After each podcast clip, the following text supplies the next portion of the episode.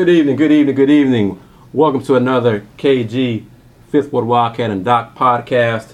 We have a guest with us because Wildcat is is uh, doing this thing, paying some bills, putting some money in his pocket, working. We got Brother Charles Bishop joining us. How are you, sir? I'm doing well. I'm doing well tonight. Thank you for inviting me back again. Thank you for agreeing to show your knowledge. Yes. This is going to be a good one. Doc, how, how are you, sir? Doing well, doing well. All right, we may work a little backwards here, but uh, let's well let's do like this: Rockets, Spurs, Western Conference semifinals series is tied one-one. First two games have been blowouts, one for each side. But the big news of uh, during Game Two, Spurs win was the injury to Tony Parker. Spurs announced today that he's out for the, obviously the playoffs with a torn left quadriceps.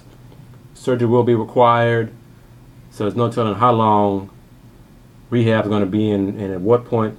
Because initially, Tony Parker said he's he wanted to play another five years before this injury happened. So we'll see if that if the injury and the surgery impacts that decision and the timeline and cuts it out and has him contemplate retirement. Who knows those kind of things, but what are your thoughts on the injury?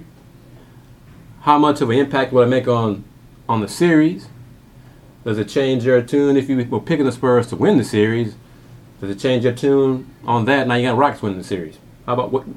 It's out there for either one of y'all. What do you think? I'll jump in there on this. Uh, I think first, let me say, for Tony Parker, I'm not necessarily a San Antonio Spurs fan. I do appreciate what that team has been able to do over the years in terms of just winning championships, uh, playing really good basketball. I don't want to use the vernacular talking about playing the right way. That is furthest from my mind in regards to why I appreciate it. I think that's a slap in the face when you talk about uh, those commentaries. Um, but uh, it just is the end of an era. Obviously, Tim Duncan retired last year, and now you have Tony Parker not necessarily being able to go out on his own accord. Obviously, you'd imagine that he'd probably at least try to make one year comeback. Um, but still, the fact that you get so uh, get injured so late in your career, Mm-hmm. in some ways, it's kind of like Kobe Bryant. Uh, obviously, it was a little early for him in terms of the length of his contract, and the team was not at the level as San Antonio. So from that standpoint, it's different. Uh, Kawhi Leonard gives them a boost in regards to being able to take this hit. They have always been pretty deep. Tony Parker has not been playing uh, as much, but he has been playing well to some degree a little bit later. Yeah. He went back and forth for the first round series that he had. So I'm not sure just how deep it cuts in terms of the matchup, how much they will miss him. Mhm. I had uh, picked the Spurs to win it, but it was really narrow. Mhm. I think it becomes a little narrower, if you would, if you allow me to use that. Um, the gap uh, really sh- shifts. And so now I'm going to give the edge to the Rockets in terms of winning this series. Not necessarily just because of the Tony Parker injury, Mhm. but what I think in general, the way Houston is playing, uh, in seeing them matchup. obviously it was different yesterday's game. But you know San Antonio was going to have fight. You know they're going to come back. So the expectation to me for them to take two in San Antonio is a bit uh, challenging. Mhm. Uh, but now they come home. They do have a series advantage. Um, with the injury to Parker, I think they can win another game in San Antonio, even if they split here. Mhm. And then you come back and play that one game at home to try to take the series 4 2. And that's basically the way I see it falling out. Is that uh, either they're going to take both at home um, and still lose going back to San Antonio and win it 4 2. Uh, from that standpoint, I'll split here and then still find a way to win in San Antonio and then win back at home. So either way, I think it's going to end 4 2 with the Rockets getting it. And I think just for them getting that first game is more of the reason that I'm changing in regards to, in addition with losing Parker, I think that's a little too much for San Antonio Right. versus then just saying putting it all on the fact that Parker is out. But again, I'd wrap up my scenario with um, just um, heartfelt frustration for Tony, Tony Parker Mhm. uh, that he got injured as he's trying to make a run, uh, literally to a championship, at least a Western Conference Final showdown. Sure. And so, just as a fan of sports and knowing uh, with the interviews we do, covering sports, um, and that's really for me from high school in a lot of ways all the way up to the professional level, that how much these individuals, certainly at the professional level, put into their sport.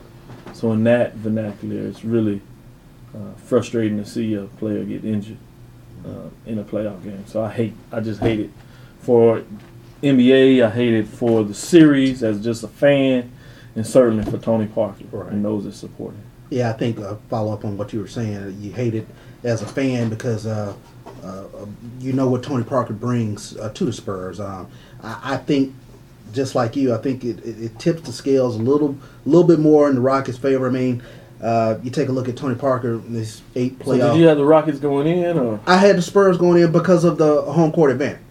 I, I, I liked and Kawhi Leonard. To me, he's Yeah. he's you know one A in terms of he, MVP. could, he certainly could carry it? Exactly, he, he can definitely carry a team. Not that Harden is. not that Harden isn't, Or but I, I, couldn't. I, am not saying he is because he had a bad game yesterday. yeah, I mean, well, and that was the thing, and I and I think I, I might have mentioned it the other podcast is what happens when you drape Kawhi Leonard on James Harden, and we saw the results three You said that. seventeen. And, ooh, Yeah, so uh, brilliant move by the coach. Yeah, I- in Coach game Popovich. two, you had to do it, especially after Coach Pop. after he went off in game one. But you know, Tony Parker, uh, I, he was doing so well in these playoffs in terms of uh, of, of of averaging close to 16 points a game, uh, You and running commercials. over uh, yeah, I know it was a computer, but I mean, You're just, a high tech man. That's all I know, right? but I mean, just uh, he, he you, you know what he brings uh, to the Spurs in terms of uh, playoff experience and and just clutch. You know, it- it- like you said, it kind of the end of an era with Tim Duncan last year and Tony Parker going down uh, this year. Uh, it's it's it's going to be tough, I think, for the Spurs to overcome uh, the way the Rockets can't shoot the ball and and I think the scary thing for the Spurs is where's Lamarcus Aldridge. Uh, you know, I've yet to really see him, you know, show up uh, as of yet, and he might have a knee issue. Although Gregg Popovich is saying no, he doesn't. But you know, cameras are zooming in on him, you know, uh, in terms of uh, touching on his knee and things of that nature. So, you know, if you're a Rockets fan, I, I, I think the I think it's looking up for you with Tony Parker going down. Yeah, Tony Parker ruptured left quadriceps tendon. And the Rockets, from a media perspective, and well, a fan perspective too, are damned if they do, damned if they don't. Right. Because now, if they beat the Spurs, people will say, "Well, you beat them because Tony Parker was out." If they lose to the Spurs, you couldn't beat them without Tony Parker playing. Mm. So, but that's for the outsider to say. The point is to advance to the next round of the playoffs right. and face the Warriors because I don't think any of us believe the Warriors will lose to the Jazz in the semifinal series right now going on. But in game two is uh, about our way as we do this podcast between Golden State and Utah. And Utah's without point guard George Hill, which is one less weapon for them to go against the Warriors. So that's makes Tough. it even more difficult for them It's to tough. Utah to beat Golden State. And the matchup, as we get in that, I'll let you finish up with this one, obviously. The matchup for Utah just doesn't fit. In Right. terms of, you know, you really like the matchup they had with the Clippers in terms of the style of play, Right. what they were able to do. Uh, but I'm not sure if this matchup really fits what they want to do in Utah. Obviously, like a lot of places, uh, with, um, similar to what you can see with Cle- Cleveland going to Toronto, Utah is a very raucous place to play. Mm-hmm. So if they can get that energy early and maybe somehow get Golden State a little behind and force them to do more than what they want to do, Yeah. maybe they can find a way to pull out a game there. But it's hard. To, it's hard for me to imagine they, they can pull out more Yeah, than one game Yeah. out of this series. I think when you saw the other night when Golden State went to that, what did they call it? That that that, that small lineup, that death lineup. the death lineup, yep. Yeah, I- that that really gave Utah some issues. And you know when you can play at a level where you take one of their main weapons out Out of the game, out of yeah, the great game, point. yeah, that's that's that's huge Yeah. for the Warriors going forward. And getting back to, I don't, I don't like predicting sweeps because it's so hard. I mean, you, you're dealing with professionals, and you know Right. anything can happen in one game. But I just don't see Utah winning more than once in the series. Right.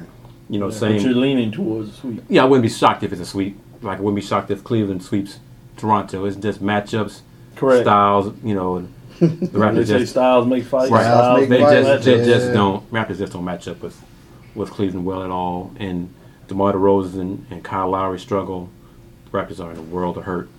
So they, don't- they don't have enough weapons to go against Kyrie and LeBron. LeBron by himself is playing out his world right now. He's Can obviously you have the current series with uh, Boston and Washington. It looks like Washington is going to find a way to get back in this series as they go home, leaning leading by 20, 63 to 43 as we do our podcast with 11:48 left in the third.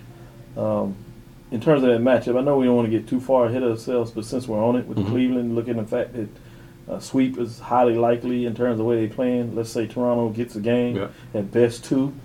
Uh, if we somehow get it there, so we we see Cleveland moving forward, moving Sure. on. Right. Which of the two matchups do you think uh, is better in terms of an entertaining matchup uh, between Boston or Washington? Depth wise, probably um, Washington. Yeah. National coverage wise, uh, Entertainment wise, entertainment the wise, eyeballs is Boston. Boston because of Isaiah Thomas Yeah. Yeah. and everything. He's just had a But you about sensational season. in terms of the numbers Ma- that we yeah. breaking down. Washington matches are better because with you know their backcourt with John Wall is playing great and Bradley Beal. They both have to be hot, but they both yeah, they, are playing very well, and they have enough size up front to at least more than what you Bother. see with the, yeah, more than you see with the Cleveland. Toronto matchup. Mm. yeah Boy, I'd love to see a Kyrie Irving and John And- Wall matchup. exactly. That'd you know that'd be that'd be fun to watch too. But but Isaiah Thomas, all five foot nine That's of him, true.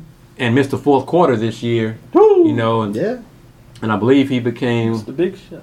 the first or second Boston shot. Celtic to score 50 in a playoff game. And it's amazing that he was able to do that when you talk about everything he's going. Yeah, through. obviously it's not new news. The Mhm. fact that he has lost his sister in a tragic accident, Mhm. but the fact that he did that on a birthday, which you know Yeah. loomed large, Right. it is amazing. And I'm not sure if we give um, athletes credit for being able to package that. Yeah. that pain, uh, wanting to play well, obviously, all eyes on you uh, in a playoff type atmosphere and series. You, you're not necessarily playing that good the whole game. Your team certainly was not playing that game. Sure. But you get a chance and find a way to get in the fourth quarter, to push it to overtime, and you close the game in that manner. Right. Um, that, that that is just amazing. Whether it's a player doing it while he's sick, or whether it's a player doing it literally because he's sick in terms of the pain he feels in his heart mentally. Uh, that- that is just fascinating to me and amazing to me, and I'm not sure that we really give enough credit to players being able to separate themselves like that. Yeah, they we have- talk about yeah, that's your your profession, and you know to certain degrees you got to do that. Obviously, in our livelihood, there's no question Right. for the most part, somebody dies in your family, even your company folks, even if it's not on the books, generally speaking, people are gonna find a way to let you go. Even in the military, Yeah. right? Right. Yeah. Military, you had war. Even in war, they find a way what as soon as possible to bring you home or Right. something like that. happens. Right. So, the- you know, when it's that, so we talking about serious. In most professions, you had ability to do that, right? Right. To go home, grieve. Now you might have to go back and do what you got to do. Right. But this man literally did not take the game off, right? Yes. Uh, plane rides, yeah, they dr- flying a lot more comfort, but he was sure first class in a lot of ways, but still. Uh, late night, the stress, the grievance. Right. Not to say it's any more or any less than anybody else, but I'm talking about his ability To to, package that yeah. and perform Right. uh, at that level. And he, and he carried Boston. He, he did. He, he is did. carrying that team to the success they're enjoying right now in the Absolutely. playoffs. Great point, yes. It's amazing. Gentlemen. That's just amazing. I'm gonna really bounce around, throw this off, throw this at you. NFL draft Let's just do it. finished last week, and we talked touched on the last podcast about the Texans trading up to get the Deshaun Watson. Saw this read this note this morning. NFL draft is complete. 2017 draft is done. 15 players from the American Athletic Conference were drafted. Wow. 14 Amazing. players from the Big 12 were drafted. Hmm. To say that again. 15 players from the AAC were drafted. 14 players from the Big 12 were drafted. One of those conferences is Power 5, and one of those is Not. Power 6. Right. So I read that that was in the, a column uh, by Berry Tramel of the Oklahoman, who Russell Westbrook has made famous I was again. about to say. But um, Berry Tramel was basically their article was about recruiting must improve in the Big 12 for them, them to become relevant again.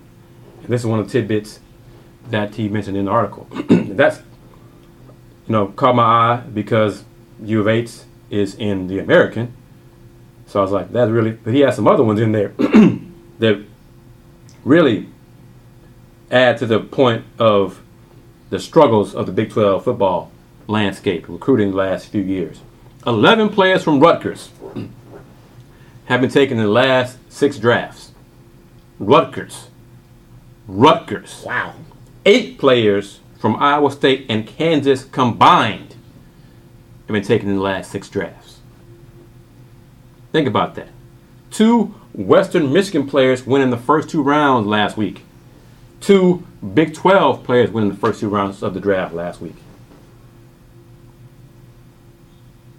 That's amazing. In the last six drafts, 12 Boston College players have been drafted, while 10 Kansas State players have been drafted.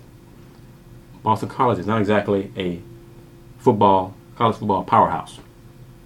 In the last six drafts, 16 Mississippi State players have been drafted, while 13 Longhorns have been drafted.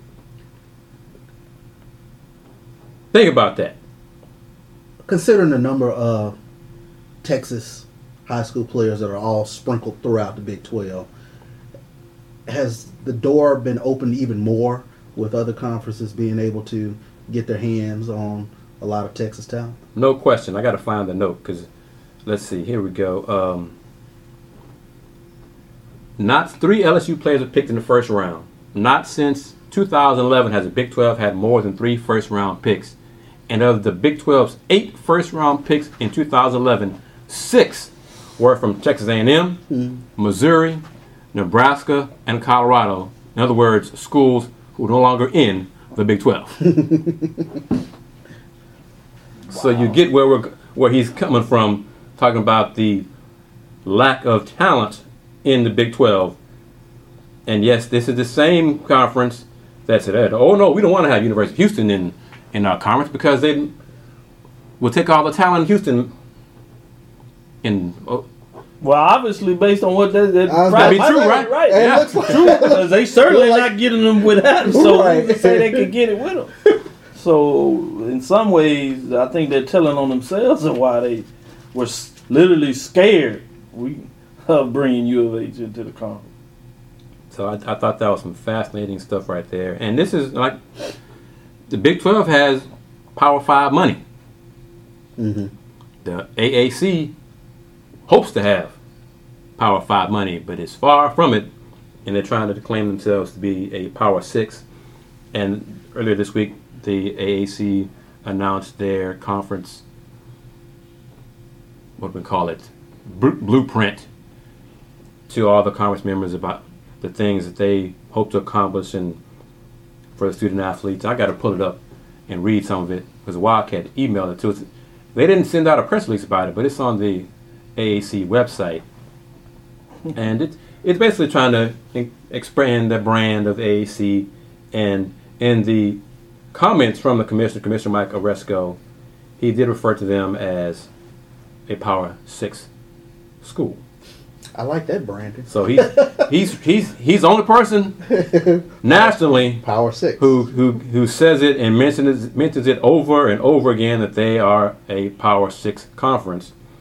I think the three of us have mentioned it in our podcast more than probably anybody else locally for sure Absolutely. that they are a Power Six conference, but money wise. They, Certainly not. They're far from the rest of the other five power conferences, but yes, the American Athletic Conference unveils a str- str- strategic plan. Earlier this week, it was Monday when they announced it, and let's read a, a few little tidbits here. The plan identifies the Americans' core philosophies and activation plans that will support the league's mission. Is a quote from Commissioner Aresco. Our aim as a Power Six conference is to pursue academic and athletic excellence at every level and within the context of our core values. Our mission statement and series of goals and strategies reflect the collective spirit of our schools as our student athletes seek to distinguish themselves in their academic, athletic, and personal pursuits. Our schools also seek to engage effectively with their communities and with their peers in the intercollegiate community. Branding. That's what he's trying to do. Branding. The plan highlights five pillars, which are the foundation of the conference's mission and which are key to maintaining and enhancing its role as a national leader in intercollegiate athletics. One, student health, safety, and well being. Two, academic excellence. Three, athletic excellence. Four, branding, marketing, communications, and public relations. And five, revenue generation. Each of these pillars contains specific goals, strategies, and action items. The plan reflects the American institution's ongoing and strong commitment to their outstanding student athletes and coaches and provides a roadmap for continued success. Sounds great. Sounds sounds great. Sounds like the bar is raised kind of high, right. which le- leads me to go to my alma mater, the University of Houston. Conferences has some standards and pillars of excellence. So it's high time that we, in basketball program, reach those pillars of excellence and get things done on the court, including getting to the NCAA tournament. Like I said last week, not the NIT, not the CBI, mm-hmm. not the CIT, not the three letters. Mm-hmm. I want to go to the four letters, the NCAA. The talent is there, or the talent's on the way. From what people are telling me, the talent will be here for this 2017-2018 season. Okay. So, talent's there. The foundation, the core of Coach Sampson's. He has built a strong core of what he believes in in academics, getting stronger. They hired a director of strength and performance yesterday to make the you know, help build up the players' endurance, strength, and conditioning. So they're trying to do all the right things. So all these pieces seem to be in place. You you got the Guy V. Lewis Development Center. Ground has been broken for the Tillman Fertitta Center. You know, raise Hofheinz. That'll open up next season, the 2018-2019 season. So yes, they'll be traveling around the city playing games at HNPE and, and Toyota Center. Conference games will be at, at Toyota Center. But I and uh, along with other alums are expecting the Cougars to get to the NCAA tournament because that's what I expect. It's been they've been to one tournament in 33 years, Wow. and they lost in the first round of that. They haven't won a game in the tournament since '84, It's amazing. I didn't. That's amazing. I did not know that. and Wow. so that's very disappointing. Yeah. But because, as I say, and I've said on Twitter, we are the University of Houston. We need to expect better. We should expect better. I know some person, I know one person who expects better, and seems to me, Doc, the data professor, to be a hell of a marketing person. He is a hell of a promoter. I am talking about the gentleman who earlier today, earlier Thursday, unveiled the, I guess it's pronounced Zo 2 shoe line with the main. Before, before you jump in there, I know you're gonna do this, but since we're talking about um, the American Athletic Conference, I want to get uh, to what this judge says, which I'm going to call out simply as racism, Hmm. a racist fact uh, in terms of what is going on with her comments about Charlie Strong and the player behavior of his players. I think it's racist in two components. The first, the fact that she intimates that any individual has control of another individual Correct. right, is, is, is disconcerting to me. Obviously, you have players that are under your guidance, but to use the word control uh, in terms of young men and in a lot of cases adults is troubling to me. We're past the days of of enslaving individuals, particularly individuals of African descent. I know we do have human trafficking and some enslavement of individuals in a different framework, But to intimate this i- is quite and frustrating to me in that framework. And I'm gonna kind of go and dissect this um, review. And this is coming from Tampa, Florida, uh, AP News, where the article talks about Judge rips UCF coach Charlie Strong for behaviors of players. And obviously, you're supposed to be a judge and judge over ruling things. And in a lot of ways, we know this is not the case. But your personal Sure. feelings on your judgment is not really supposed to be espoused. Obviously, under this era of Trumpism, as we come out of the, the fact that the uh, repeal and replace of what they're calling Obamacare, obviously with the GOP uh, doing what they did, tells you a lot on that statement itself. And we're just living in that age. But I think this is a point now in the past where you may have had to deal with it. I think it's the time where now you call things for what it out for what they are. Sure. You're racist or you make racist statements. We're going to talk about you making racist statements. We're not going to hide about telling you whether mistruths are. If you lie, you are lying. That's we what don't we have to do. play these games. That's what we do in this regardless, podcast. So go right? ahead, preach on. Right. So this judge uh, feels the need, and this is Circuit Judge Margaret Taylor of Hillsborough County. Uh, was told uh, defensive end Ladarius Jackson during the hearing Wednesday that she is a graduate of UCF who is embarrassed and ashamed.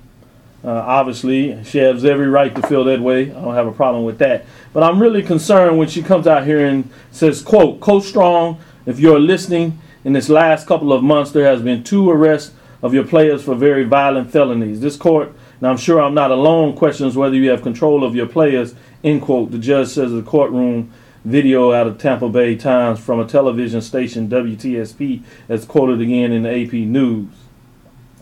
She believes, quote, it is fairly clear that you do not have control. I just told you in itself that I believe that is a racist statement in itself. Again, that you have, that you're supposed to have control of another individual. Sure. Uh, obviously, these people have lo- left the house. They're not children in, in, in terms of that framework. They may not have the behavior of adults and need to be adjudicated appropriately. And if that is the case, certainly that needs to be done. But what I'm having issue is your ability uh, to have malfeasance uh, in regards to calling out people uh, in a in an unnecessary framework, right?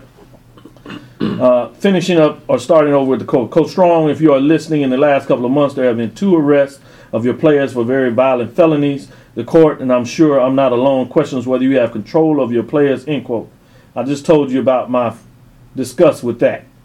But she finished up the quote uh, to some degree here with her next statement. It is fairly clear you do not uh, have control of them off the field, and I guess only time will tell whether you have control of them on the field. End quote. Which means you really wasn't uh, accepting of this hire. Let's just be frank with that. And now you have a platform to voice your opinion, which you should be dealing with the case, not your opinion on the football Right. uh, coach, but which is a racist statement and the racist fact that you're doing that. I would implore you to think long and hard about whether being head coach of USCF is a good fit for you before any other members of the community have to suffer at the hands of your players. End quote. You have you have you're fine with having African American players at sixty percent run the ball up and down the field. You're fine with cheering them. Mm-hmm. You you have problems with having a with people in leadership positions coaching them, Hmm. which is a racist framework in itself, mm-hmm. and it needs to stop. Mm-hmm. And we need to call these people out when they make racist statements and tell them that is racist. And if you decide whether you are a racist person, that's fine. If the definition fits you, so be it. Finally, um, in this, it's frustrating to hear in quote in another quote that she makes here.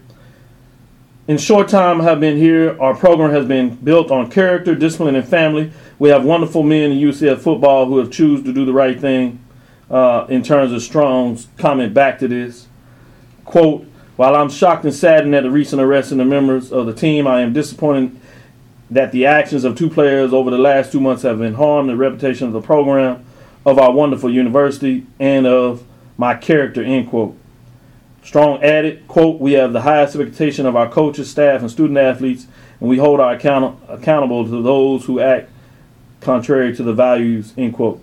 One of the reasons that the NFL came to Texas in support of Strong was the fact of how he handled individuals that got themselves in trouble. He put them off the team. Right.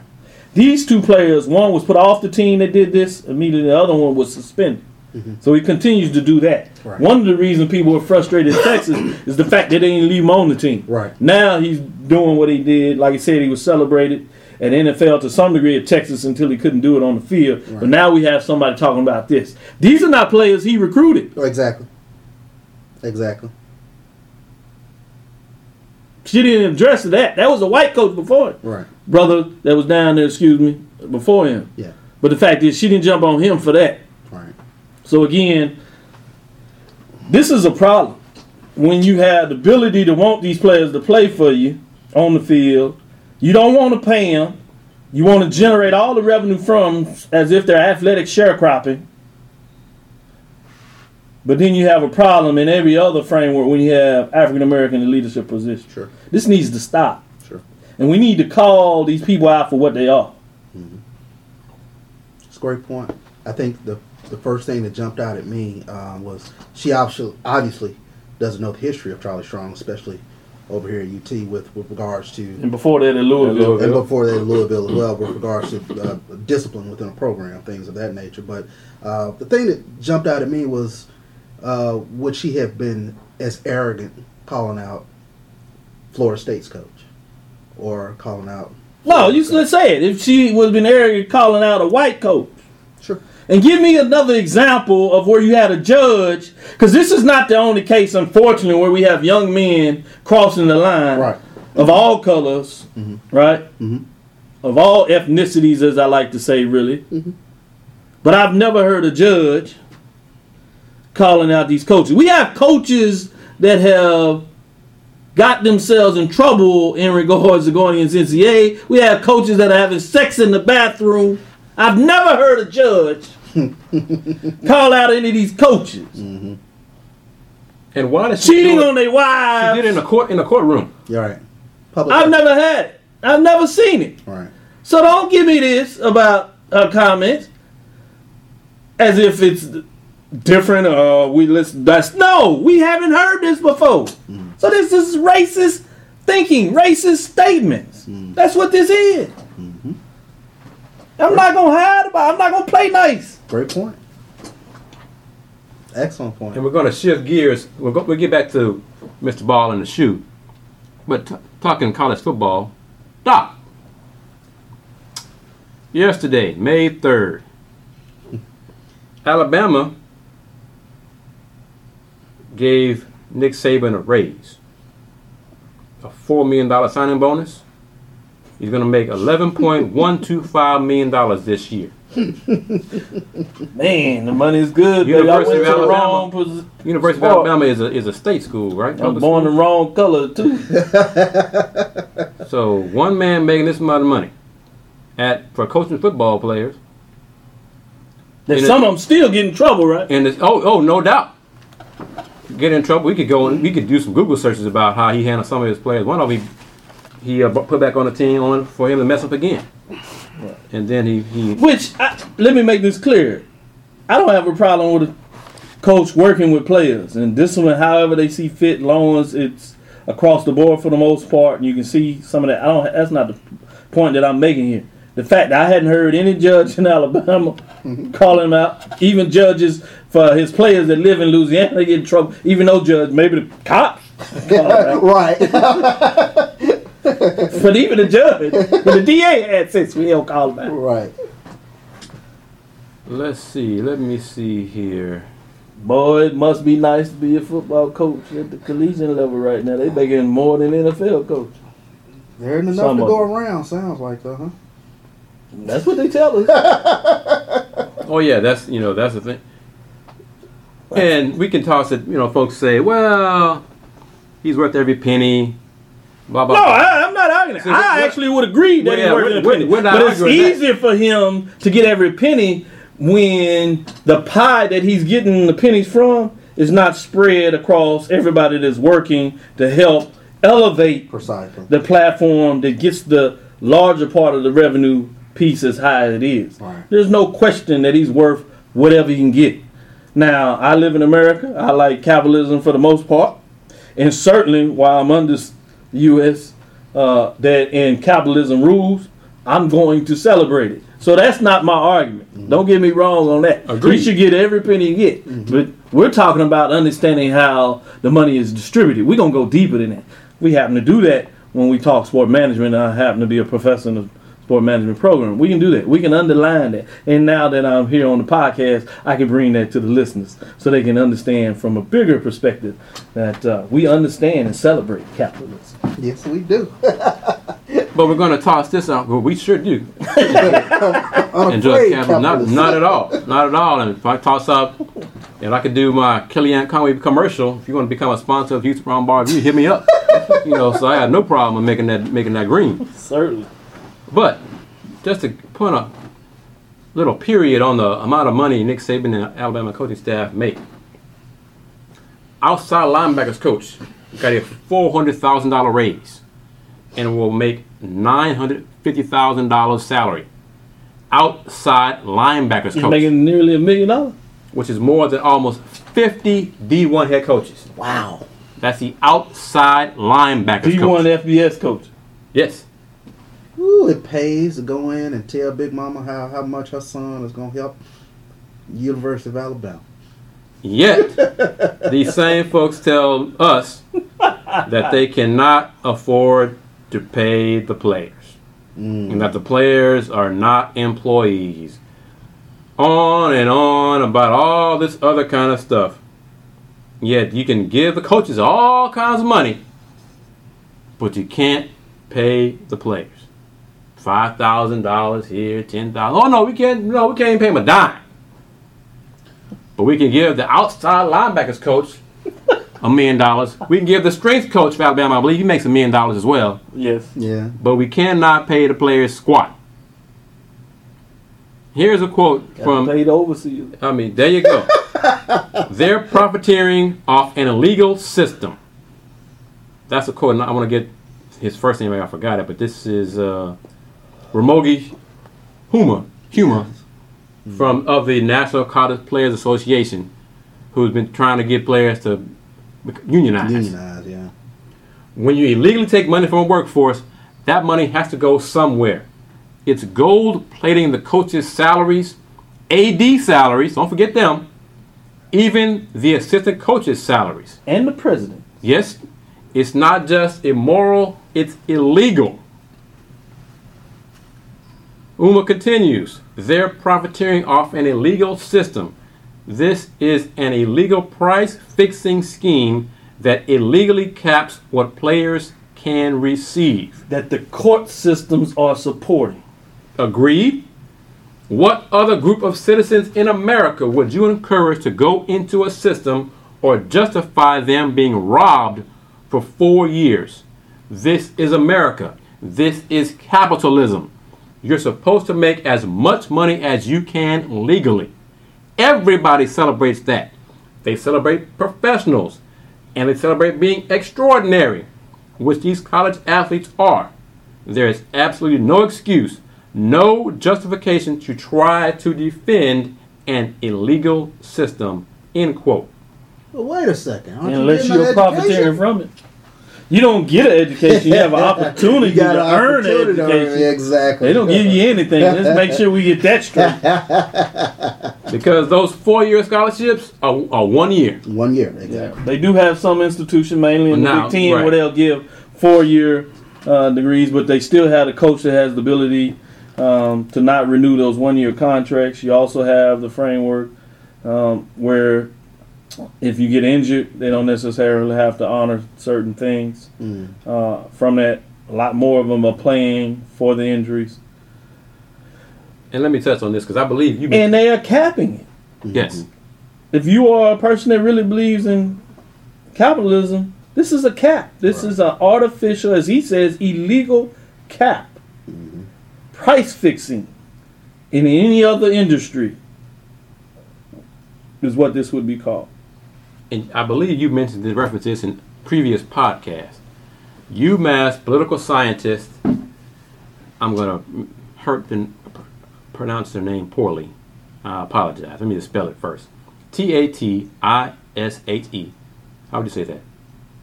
Tatisha, Tatishi, Mm. last name N T E T A, Tatishi Netta, co-authored a study this year that found most white Americans are reluctant to pay college athletes because of quote racial resentment end quote.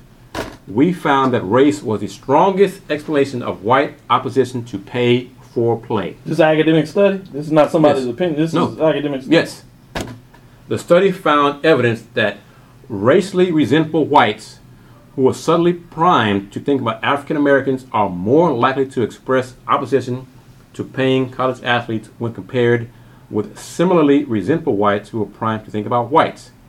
Because free market conservatism, resistance to changes in the status quo, opposition to expanding federal power, and reluctance to endorse government redistributive policies cannot possibly explain these results, we conclude that racial resentment is a valid measure of anti-black prejudice. End quote. Athletic sharecropping Athletic sharecropping. That's a great. is the world of the day. Yeah. And here we go. This is in the New York Daily, the New York Daily News. To be fair, the idea of not paying college athletes hurts white players as much as it does black players. But it's not hard to see how much how the issue impacts more black athletes than whites. Back to uh, Ramogi Huma. Quote, the color that matters is green. It's greed. End quote. Adding to the hypocrisy of not paying athletes, schools are more, willing, more than willing to pay other students and finance research that can benefit them. Without this system, your life would be much different. Google was started by two PhD students at Stanford in 1996. Students Larry Page and Sergey Brin were financed through a fellowship when they created the algorithm that eventually became the ubiquitous web search engine. Google was part of a research project Stanford helped to get off the ground on a campus where researchers can earn more than $50,000 a year. Through stock options, Stanford made more than $330 million off its investment in Page and Brin's work. So it can work. If this system can exist in business, hmm. engineering, and science, Right. then why can't it exist in athletics too? Quote, that's further evidence that these same colleges that are turning their backs on the athletes, saying you shouldn't be able to enjoy the fruits of your labor without an illegal system, is a contradiction. End quote. I'll leave it at I was that. about to say, there it is, right there.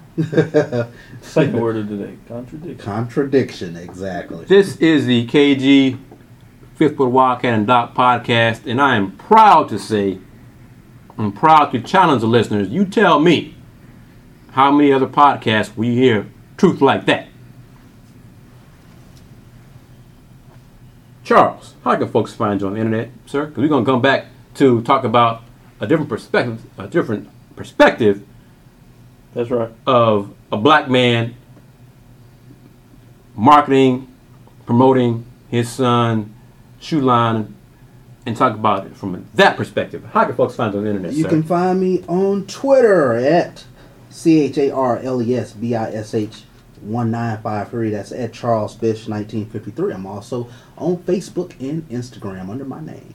Doc, Yes, How you can can folks catch find me you? at Dr. Kenyatta Cavil. That's D R K E N Y A T T A C A V I L. Again, that's D R K E N Y A T T A C A V I L. That's Facebook, Instagram, or Twitter.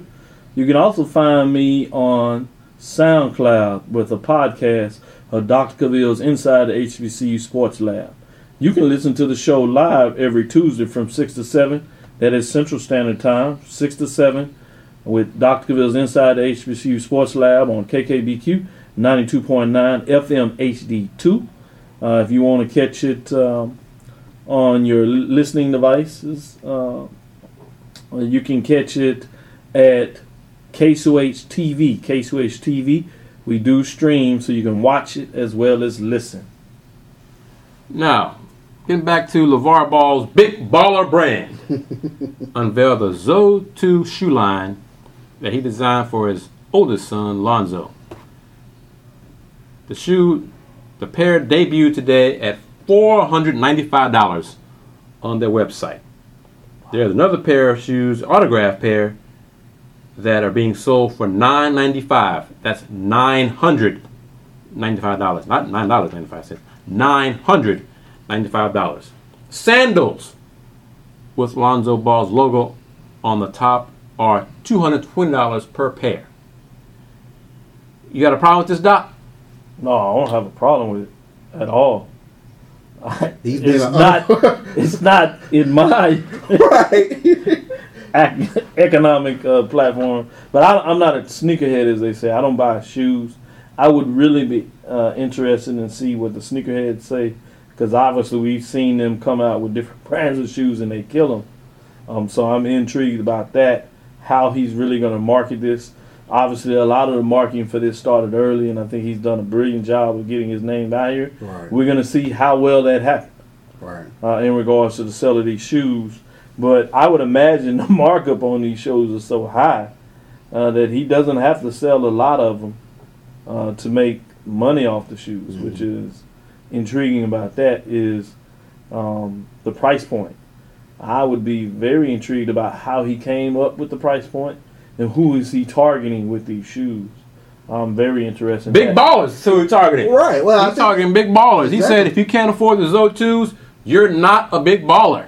it's a status symbol. It's, it, I mean, those purchasing this shoe. I mean, Yeah, I mean that's uh, it's, without total question status. in yeah. terms of price. But I'm talking about I want to know what does that look like in terms of income, uh, in terms of age, in terms of demographics. I'd like to see what does that look like. I understand Mm. uh, from the statements what he's making, but I'm saying actually getting in, as we just talked about on the other side of this, uh, the true business analysis. Who is he really targeting in terms of what does that person look like? Would, would you be surprised if you hadn't thought that th- out? No, I would be very surprised if he thought that out. I think uh, he's to get this done in the way that you could tell how he started self promotion. He has a team behind him Mhm. that has looked at this and says that we can get this done. They they have worked on this. I would suggest before uh, his son, his first son, actually signed at UCLA But would this? they were putting this in, in motion. Mhm. So I think the team behind him is suggesting that this market is open. That It- it- this is a new way to get in the market. That people are looking for something different than Nike and Adidas. Right. Uh, that tennis shoes in themselves are no longer just tennis shoes in terms of what you would wear, uh, uh, in terms of um, playing the sport. That in a lot of ways, tennis shoes are even bigger than traditionally what dress shoes are Mhm. in terms of the capacity of what you would pay for them. Mhm. So obviously that part I see, but I'm still intriguing just to understand. And a lot of this is my naivety from the standpoint as I open up the discussion that I'm not a sneakerhead. Well, you know out there there are Jordans that sell I was just about to say. $400. Yeah, 400, that- that it is six hundred dollars. So there is a business out here for this. exactly. We will start to analyze from this. What does that mean? I'll give you, for example, there are some clothing lines, whether they're from French, Italy, some of them tied to rappers, some of them tied to entertainment people Mhm. that are able to sell these at what we would call exorbitant prices. Right. But because they are able to brand them in such a way, uh, they are able to sell them at this price range, and you get the right person to wear this. Mm-hmm. Uh, whether they have, that's the other part I would say in Nike. Does he have a side deal where he can get an entertainer uh, on the music side to wear these shoes? Exactly what I'd be in a at. partnership. Yeah. I think that would go a lot of ways in terms of somebody having some brand cachet coming in there. But in a lot of ways, he's changing the game. So it's going to be interesting to see. Uh, that we've seen this long time before in sports in terms of Master P, in terms of what he did, and we've seen how he was able to leverage that. Jay Z, in terms of what he did. Everybody at the beginning of both of these individuals, in a lot of ways, questioned did they know what they were doing. Mhm. Uh, Microsoft is another example in regards to people creating a market. Uh, Mm-hmm. we can talk about this uh, in terms of um, uh, what's the brand out of Maryland? Uh, Under Under Armour. Armour. Under Armour. Mhm. How they were able to seize a marketplace by something that did not exist. uh, for the most part, at least in sports, right? And then they were able to strategically move outside of that and capture a significant part of the market. So let's say that the tennis shoe market is a uh, multi-million dollar industry, almost a billion dollar industry, right? Mhm. You get a half percent of that, you're doing really well. You're doing really and that's well. what people sometimes forget. Everybody Right. looks at them chasing Nike, and obviously he sold that part of it because that's what you do in terms of branding that. Mm-hmm. But never mind that he would come anywhere close to Nike, Under Armour. If he can do what Under Armour did and create a wedge in the marketplace and literally create an entrance point in such a way that he can somehow get a half a percent or a percentage of the market, uh, he will do just fine. And I, I think really that that same crowd of kids that are standing in lines for Jordans, if you just get a percentage of that, that that's like you said, Right. you you created that wedge. So I mean, uh, we we talk about capitalism. He does it. I, I'm, I'm very impressed. You know, he's an unafraid uh, capitalist in terms of the way he goes out and, and, and promotes and promotes his brand. And,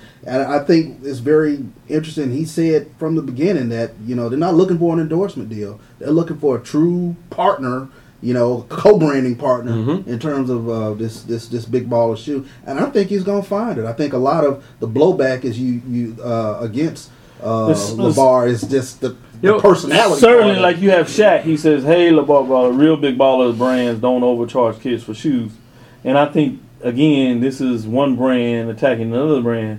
Mhm. But for me, it'd be interesting for me saying, how do you define what is overcharging? A lot of people would suggest the price that you had on your shoes was too high. Right. So I think you need to be careful about how you do that. But if you're Shaq, you can get away with putting that out there, and most people are going to overlook that factor. But that is the danger that um, that he has uh, in terms of Levar. Uh, but I think um, he has been able to seize that moment, and he's able to articulate a comeback faster than most people in such a way Very much that so. he's quiets uh, the talking faces quite quickly, Yeah. which is another gift to me in a lot of ways that he had. Right. That he's able to point back. I one thing that had really resonated me with very early, as we just talked about in a lot of ways. Somebody said, "Hey, you're you're um, exploiting your kid." He said, "This is my child. Right. I'm exploiting my kid. What are y'all doing?" Exactly. Exactly. So again, he has a way to flip things. Not that I think a lot of people are going to listen, but as you suggest, I it's obvious to me that the market he is pushing for certainly isn't what Shaq was talking about. Right. So in a lot of ways, again, this shows while Shaq has a big business is brilliant in regards to leveraging what he has had to do in creating brand spaces. But in a lot of ways, it's intriguing to me how people that are endorsers of brands think different than people that create their own brand. Hmm. And this, some of this point. talk will change if Lonzo Ball is Rookie of the Year. Exactly. Because if he has a hell of an NBA rookie season, Brilliant point. sets the world on fire, uh, you might hear somebody come knocking on the door. Uh, we want to be a co. We want to be part of your true partner Yeah. and be a co. You know, co-brand with Big Baller brand, and then folks will be like, "Oh, looks like a ball was right all along." Yeah. Well, I think some of it is just the the the blowback against uh, uh, Lonzo is the dad's personality. You know, and we've seen it before. Well, I think it's not just his. Let's be strategic about this too. Okay. It's not just about his personality. It's the fact that he goes against the grain. that's that's the point that I'm right? trying, yeah, And trying so to say. we yeah. hide it in the fact that Mhm. we don't like your personality, Mhm. but really what we are scared of is the fact that you're not going with the norm. And so most people in society are certainly afraid of change, yeah. right? We saw it with Richard Williams. Right. Yeah. Mhm. But those folks that are successful are those that have always pushed for change. Sure. You do not find people that have become rich going against the grain. That is interesting to me that oftentimes when people become rich, they go against what they originally did to get them to be rich, Mm-hmm. right? Mm-hmm. no, you know, you didn't hear Shaq when people were questioning whether he should be basketball could he be black, right? It was all against the grain in terms of no, he didn't. He didn't listen to anybody when people were talking about his movies were horrible, right? Right. Uh, exactly. or some people expressed it, I should say. But it was the fact that he wanted to do what he wanted to do. And that whole thing has created the total shock uh, Shaq brands, most positive and maybe some not, Mhm. right? Mhm. But those are the things that I really want to resonate with our listeners is the understanding that you have to be very careful about listening to the masses in general in terms of the chop speed uh, of what goes on every day. You really have to dissect this in a lot of ways if you really want to start to understand how people are able to generate revenue. Oftentimes, think much differently than those that are consumers versus those that are not. And I'm gonna wrap it up with with put a little bow on this.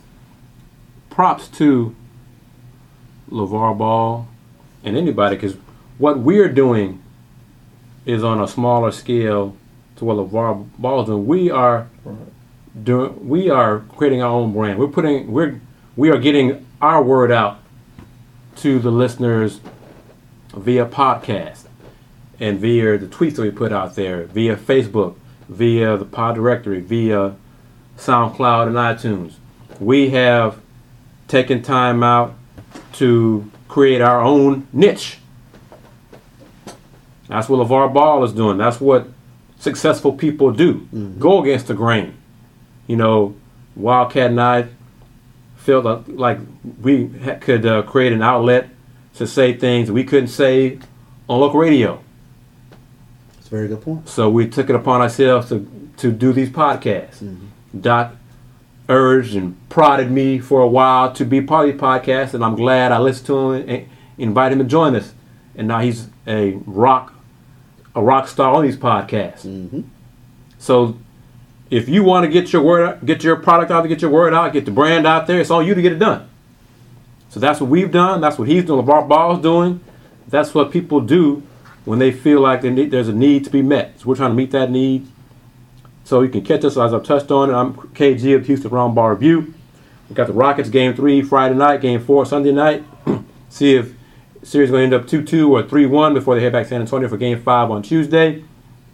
Check out HoustonRoundballReview.com, Houston Roundball Review on YouTube, Houston Roundball Review on Instagram, the HR Review on Twitter, my own brand. I am Houston Roundball Review.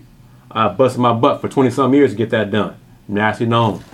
Locally and respected. respected. And respected, very much so. So that's what it's all about. Gentlemen, thank you very much for your time. Listeners, thank you very much for listening and sharing your thoughts and tweets and retweets. And I think we touched a nerve on some stuff this evening, but that's what we do on the KG Fifth Ward Wildcat and Doc podcast. Gonna wrap it up as I always do. In conclusion, be true, be cool, and do more.